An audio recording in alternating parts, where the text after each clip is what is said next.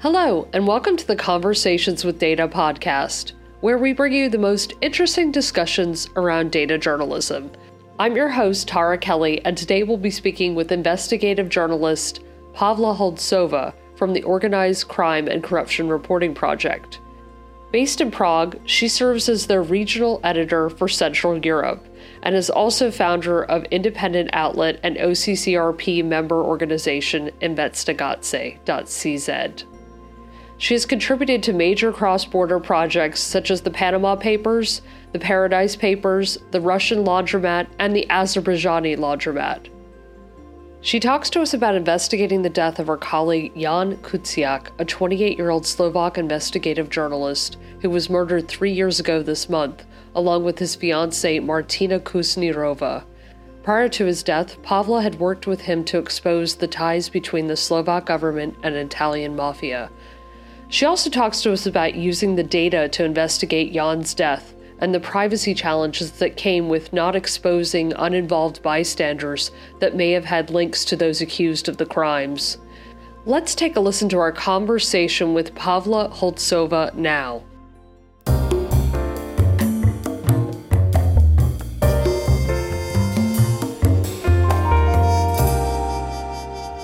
Pavla Holcová, welcome to Conversations with Data. Thank you for the invitation. Now, tell us a little bit about yourself. I know you're an investigative journalist, but what led you to this path? And, you know, how did you end up setting up Investigace and also joining OCCRP? Uh, yeah, it's a, it's actually an interesting story because I used to work in Cuba with human rights defenders and independent journalists, and we were doing trainings there to to actually make difference between opinion journalism and reporting. I mean, fact-based reporting. And once we went for such a training um, with Paul Radu, who was even by then kind of a investigative journalism star, international one. And uh, one day we were detained by Cuban police, and we ended up in kind of a same jail cell. And because we knew we can't talk about the job we are actually doing in Cuba, and we can't talk and about the, the independent journalism media landscape, uh, we started to talk about his job and he was explaining me what kind of a job he's doing as an investigative journalist and and in terms of kind of a cross-border project journalism and that was the moment in cuban jail when i decided that once i will quit my job in cuba i would like to do this and this is the original idea behind uh, founding investigace.cz uh, and joining OCCRP. Brilliant. Uh, what year was that? Oh, it was probably something like 2010. And and when did you found Investigace? In 2013. I wanted to bring such a topics uh, as the international media projects and cooperation to, to Czech Republic uh, and actually to Central Europe. That's why we, after we were founded, we joined OCCRP, Organized Crime and Corruption Reporting Project, because uh, those were the guys that I saw that they understand how cooperation is important. So our focus in Czech Republic as a media uh, is to follow the money because that's one of the few tools we have to to fight both corruption and organized crime. You you can't the, the corruption nor the organized crime can can work without money. Uh, quite often there is no ideology quite often there is no uh, phrase left. So we need to stick to what we have, and that's why we work with data such as uh, banking data or uh, as we did in, in Russian laundromat or Azerbaijani laundromat. We are quite often exposing the politicians who stashed uh, their assets or their money in Czech Republic or Slovakia our financing is based on a, on a grants and on uh, private donations and uh, it's each year it's more and more difficult uh, because Czech Republic especially is considered being part of EU uh, kind of democratic country but we are actually fighting for the attention and for the resources with media that belong to oligarchs. So uh, we really appreciate any kind of support. Uh, we even have the, the, the English version of our website where we publish, but we really need both attention and and money just to survive. Because recently, this we probably spent more time on fundraising than actually reporting that's kind of a sad. The best model for us is if we have someone who is sending us like two euros or four euros per month because we know we can rely on, the, on, on this money and we can plan accordingly. The problem with uh, donors is the the fact that they want the stories in advance. They want a project that we are going to report on this and that but we don't know what the emergency is going to be in upcoming 12 months and what kind of a data set or what kind of a leaks we are going to get in upcoming 12 months. So it's kind of difficult to plan it accordingly. So sometimes we we have a month, but we need to actually do the project for the donors and at the same time have some emergency situation. So we are overwhelmed by the work. We work 20 hours a day just to do it both because of the deadlines.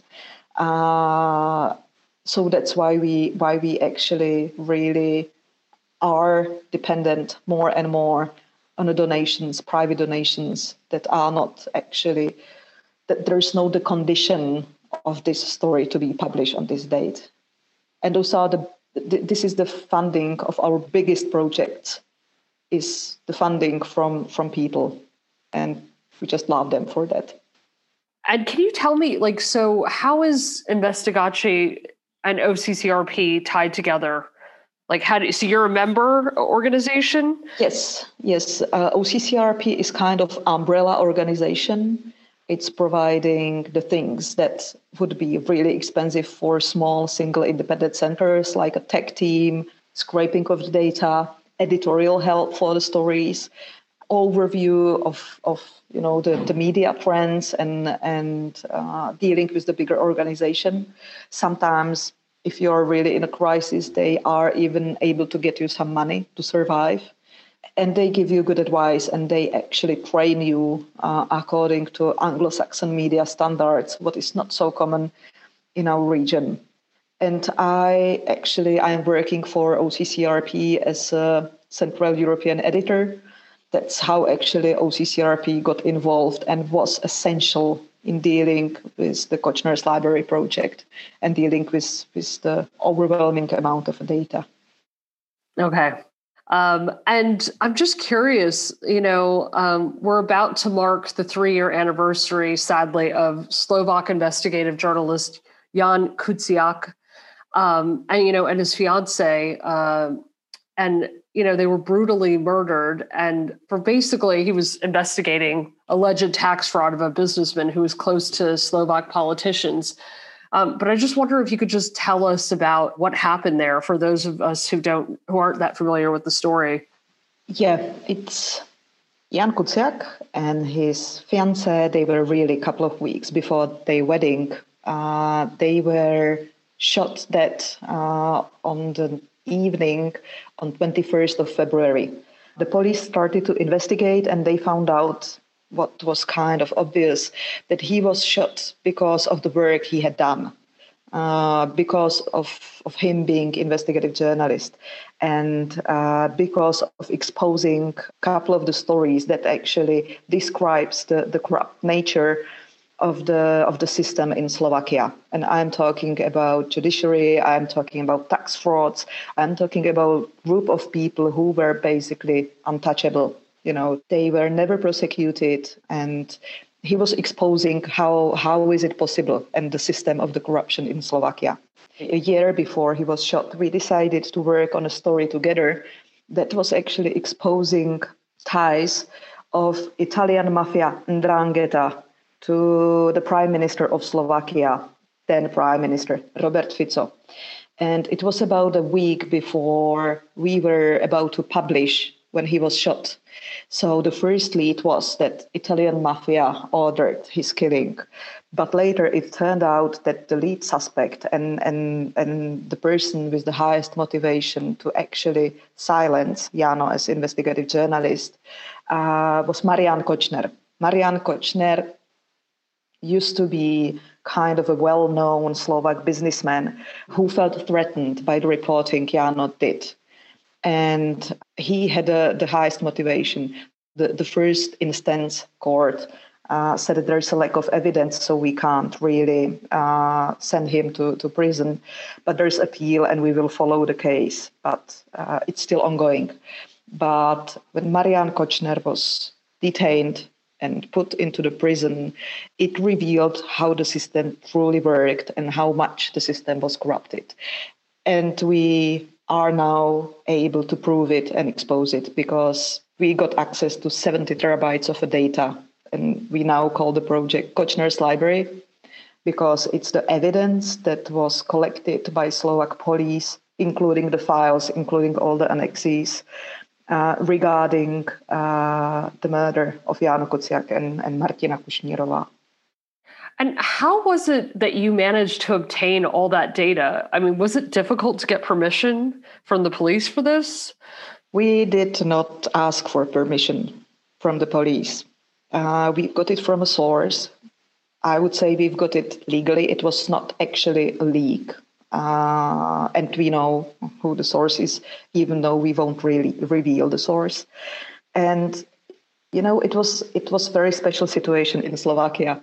In 2020, there were there were elections that, for the first time, made change the the, the political landscape in Slovakia, when the party that created this corrupted system may be outvoted and won't won't win the elections uh, first time, let's say after 12 years. And uh, we obtained those 70 terabytes of data in late, let's say November 2019. And we knew that we've got about four months to work with the data and to start this project because then there will be elections. And one of the reasons we've got the data is that we are not based in uh, Slovakia. And the fear was if the party that was ruling Slovakia through the corrupted system will win the elections again, they will prosecute everyone who even remotely touched the data. They can do it easily in Slovakia, but they can't do it that easily in Czech Republic. So we were kind of a backup also of the situation.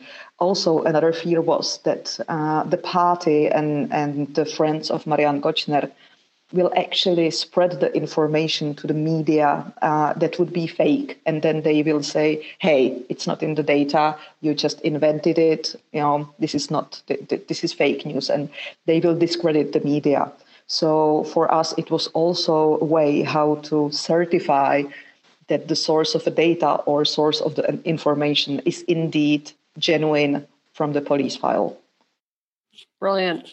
Now, I imagine that Czech and Slovak are quite similar. You could, or maybe not that similar, but you can understand it easily. Yes, Czech and Slovak are different different languages, but we easily understand each other, and we have a large history together. You know, the Velvet Divorce.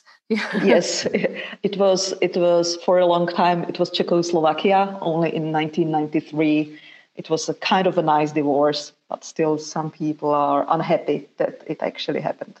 Right, but useful in this case uh, to be investigating stuff. You're in a different country, and you know that definitely worked to your advantage. Definitely useful that's that's for sure. Also, it it kind of keeps me safe. Right. Yeah. Absolutely. Now, what was the reaction um, from the country when news broke about his death and his fiance's death? I mean, this was the first journalist killed since independence, right? Yes, even longer. Uh, well, yes, this is this is special case because there were uh, journalist before Jano who mysteriously disappeared and where they, their bodies were never discovered.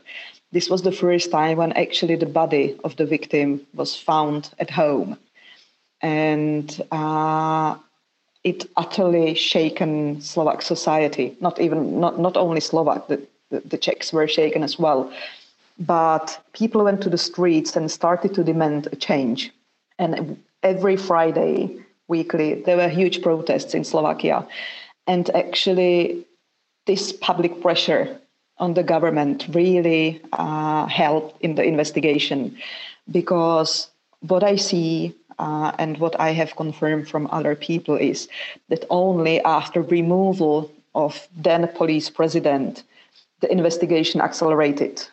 He was kind of blocking the investigation, and only after he was forced to resign, then the acceleration was visible, and they detained the people. One of them later started to, to cooperate with the police and describe how the murder happened. And that actually really, uh, the outcome of this murder investigation really shaken Slovakia because the police president now is awaiting trial. He's detained. Uh, the next pres- police president who was appointed after him, he, he was detained and in the jail he committed suicide. People from the police force started to, to be detained, like really top management of Slovak police force. Uh, Many of them are now awaiting trial in jail, and some of them decided to work with the police and started to describe the system of corruption that was in place for, for ages and those who profited on such a system. And also, uh, the, the, the, same shockwaves came uh, through judiciary. Uh, there are recently, I believe, 11 judges uh, in jail awaiting trial. Some of them started to cooperate with the police and described how actually the, the, the justice was corrupted, how the judges were corrupted, how the prosecutors were corrupted. The main special prosecutor focused on, on really uh, hardcore crimes is now in, in jail awaiting trial. So it was really corrupted to the core and very remote from what we call uh, rule of law. Hmm.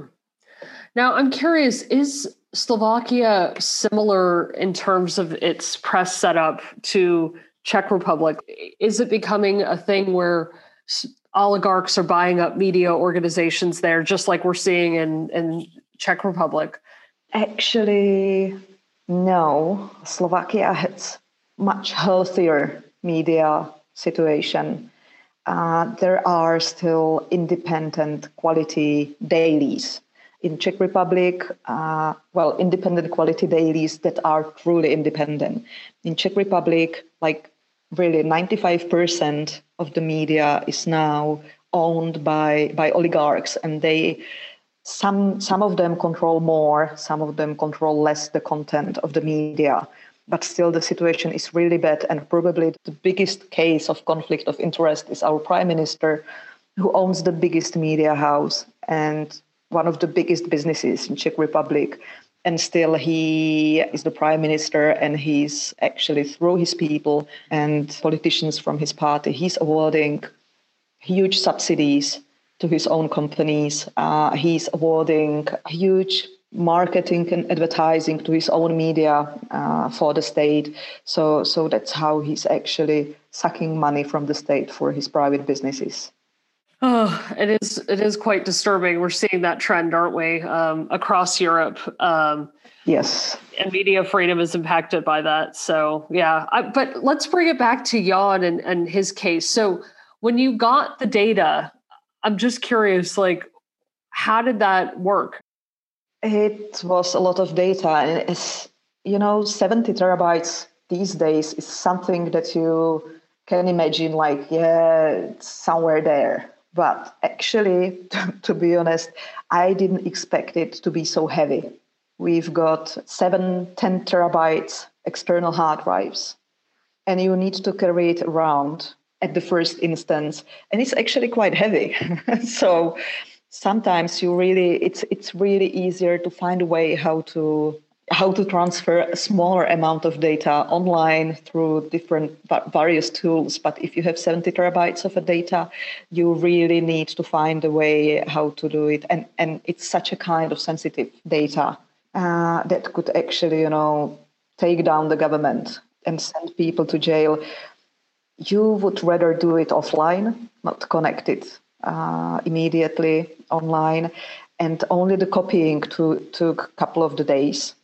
We needed to split it. We we did kind of a parallel copying, like of of uh, all the hard drives uh, at once, and and still uh, it took a couple of the days. And then the the biggest challenge came, and it was sorting out the data and making it accessible because uh, you know we we can as a journalist we can run a couple of the queries to find what's in there but there were data that were complete mess and we needed to check it out and and we need to read it. And that's why we actually asked the OCCRP tech team who really did a brilliant job and they sorted out the data and make it accessible and make it usable for a group of journalists. But when we saw those 70 terabytes of data, you know, it, it was like, wow, we've got this treasury of data and information, and then you just saw it's it's so big that you can't deal with it. So we asked the journalists from from uh, other Slovak media outlets and, and media houses if they will be willing to create kind of a team who will go through the data. And we ended up with excellent team that was, you know, across Slovak media. We know in person those journalists, so we knew that we can totally trust them, that they won't leak the data, they won't abuse the data in the political fight, and they will do the best job uh, we can probably imagine. So we created this team, analytics, journalists, reporters, but even tabloid media because they have their specific kind of skills and expertise. TV stations. And and we we made it happen. And and actually it was probably the best investigative team you can have in Central Europe. And we gave them access to this data, uh, we decided, me and my colleague uh, Arpad Soltész from Slovakia, we decided that we are not going to publish any stories based on this data because we want the team not to feel any pressure as a kind of competition because we had kind of a better access to the data as the owners of the data. But we decided we are just going to help and coordinate and share and and make the project happen, but we are not going to, to put additional pressure on the journalists by doing our own stories. And actually, I was really happy that the trust among the within the team among the journalists, even though they are competition, it was created and they shared the stories, they coordinated the publication, and they were happy actually to, to, to really work together and to brainstorm and to talk and to correct and to give feedback and and I was really really moved that this is possible. Yeah, and I, I suppose there was also some pressure on you as well because you knew Jan and you had worked with him. What was that like? What was he like as a journalist? Yeah, he, he was great. He was one of the mo- most modest journalists I've ever worked with. We were not even colleagues, we were also good friends, and we exchanged messages or talks like three times a week. So for me, it was also a shock. But in Slovakia, before he was uh, murdered, he was not well known. He was only 27 years old. And he was much more into analyzing the data than really having some secret sources and then publishing what they told him. He was much into the public registries, collecting the data, putting them together, analyzing them, and connecting the dots, actually. And that was his style of writing and, and, and analyzing things.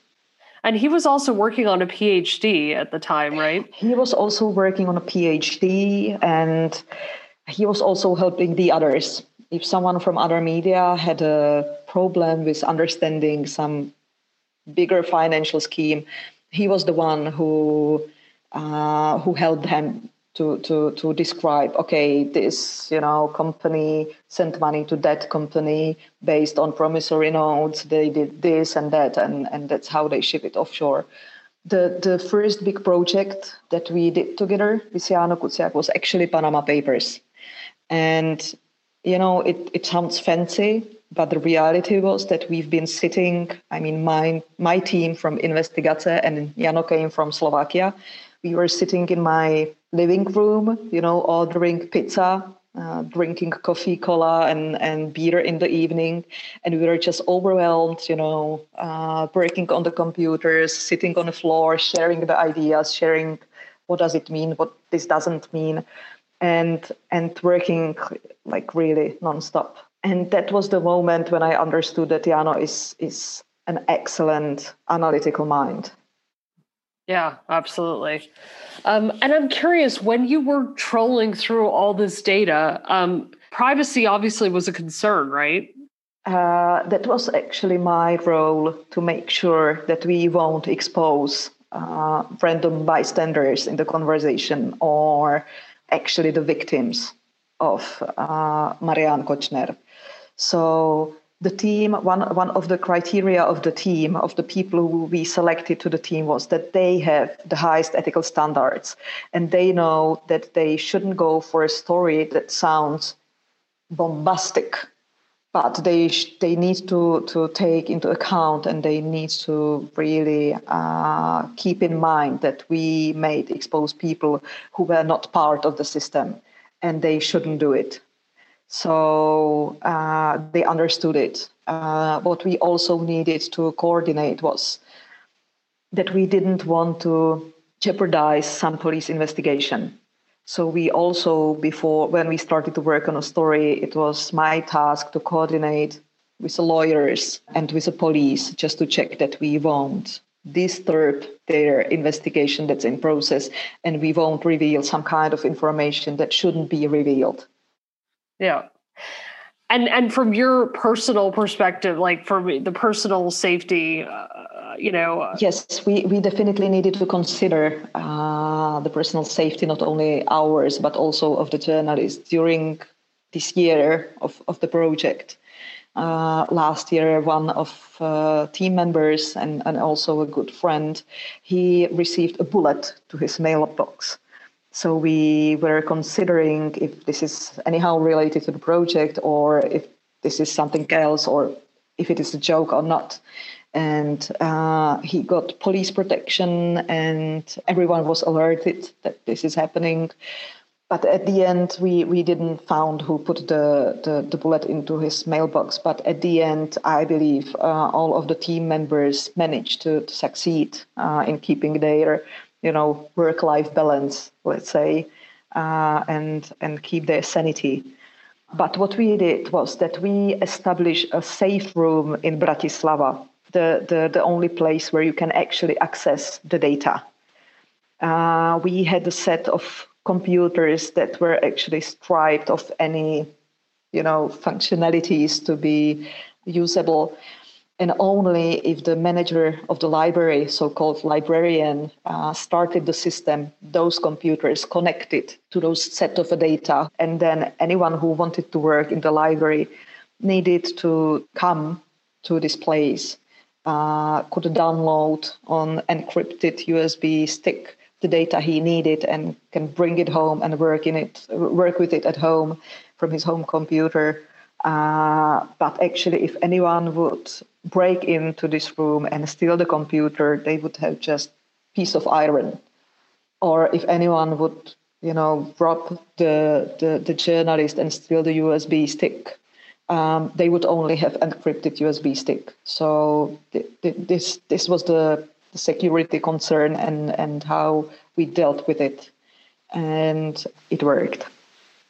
Now, what was the impact from the stories that came out from this data? was it about Jan and his his fiance's death, or was it were there other stories in there continuing on from what he had been reporting on? Yes, even this week we are publishing a story that actually concerns the VAT tax and how it was corrupted. But no, no, the, the stories that came from this data set, they really changed Slovakia. And the impact is huge. What we've done was that we described to, to the public uh, how Jano and Martina were murdered. And then we exposed the, the, the world of Marian Kočner, how through his kind of a honey trap, but also blackmailing and corruption, how he was uh, managing to escape justice. Because he was uh, bribing general attorney. He had good connections to the police force. They were giving him information. They were actually uh, neglecting his cases. He was corrupting judges. And it was widespread corruption. And he was even telling them how to rule in his cases. And those people because of the police investigation that started based on, on the information from this data set and because of the public pressure, those people are now in jail. So there's a really big revolution going on in Slovakia. It's not so visible because of the coronavirus situation, but it's changing completely. Yeah, amazing.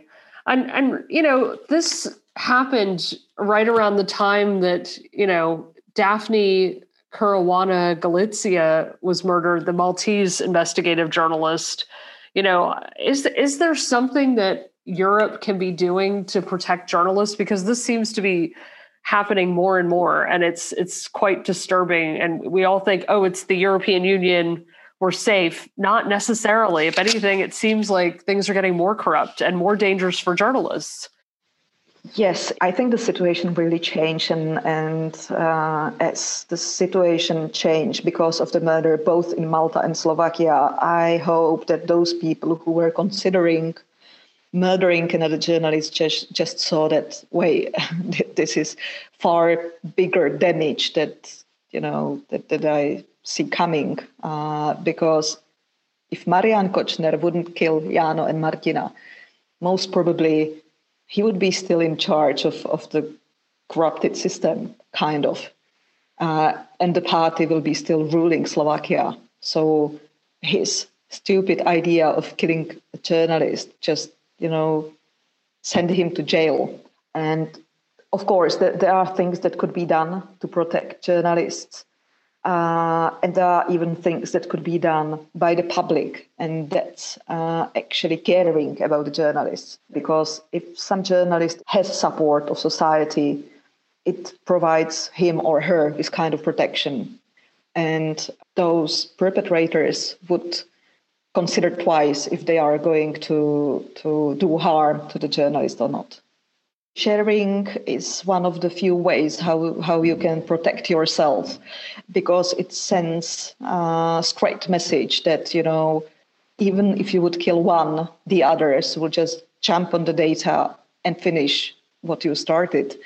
And there's definitely, you know, 15 angry journalists is much bigger force than one angry journalist. So yes, uh, we can even admit that this could be kind of uh, motivated by, by, by, kind of revenge, even if it shouldn't be. But uh, it really kept us motivated to go the extra mile to, to finish the stories of Jano because we knew him in person and, and we all love him. And, you know, the fact that he was killed because he upset it by his reporting someone, it gave us extra strength.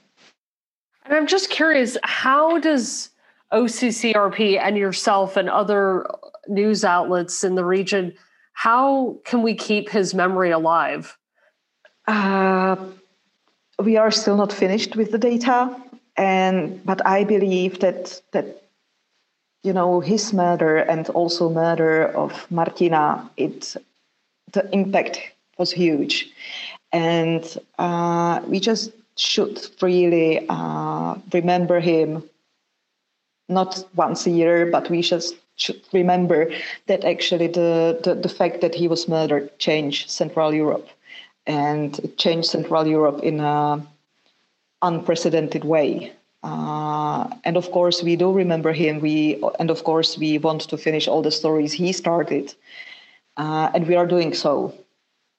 Yeah, brilliant. Um, and is there any other advice you have for other budding investigative journalists out there who are maybe inspired by your story and and your journey? Um, don't give up too easily. Sometimes we, we really need to to face uh, the situation that we never imagined and uh, just pulling out of the business would be sad because it would send the wrong message that if if someone uh, is threatened or is afraid to do his job as investigative journalist for any reasons, it sends out the message that it's easy to, to threaten investigative journalists. And this is the way how you can stop the reporting. So, of course, after the murder, we all felt like, oh, leave us alone. I just want to, you know, lock myself uh, in, in the bedroom and cry for two weeks. But that was exactly what we shouldn't do. And we needed to, to keep in mind that actually following the steps of the journalists who are threatened or who had been murdered and finishing their stories and, and showing that, hey, this, you know, killing of someone doesn't kill the story they wanted to publish. Uh, that's super important. Marvelous. Well, thank you so much, um, Pavla, for joining us today on Conversations with Data. It was very fascinating listening to your story and the path you've been on. Thank you for the invitation. A big thanks to all of our listeners for tuning in today. Want to hear more interesting discussions on data journalism? Why not subscribe to our podcast on SoundCloud, Spotify, Google, and Apple Podcasts? I've been your host, Tara Kelly, and that's all for now. See you next time.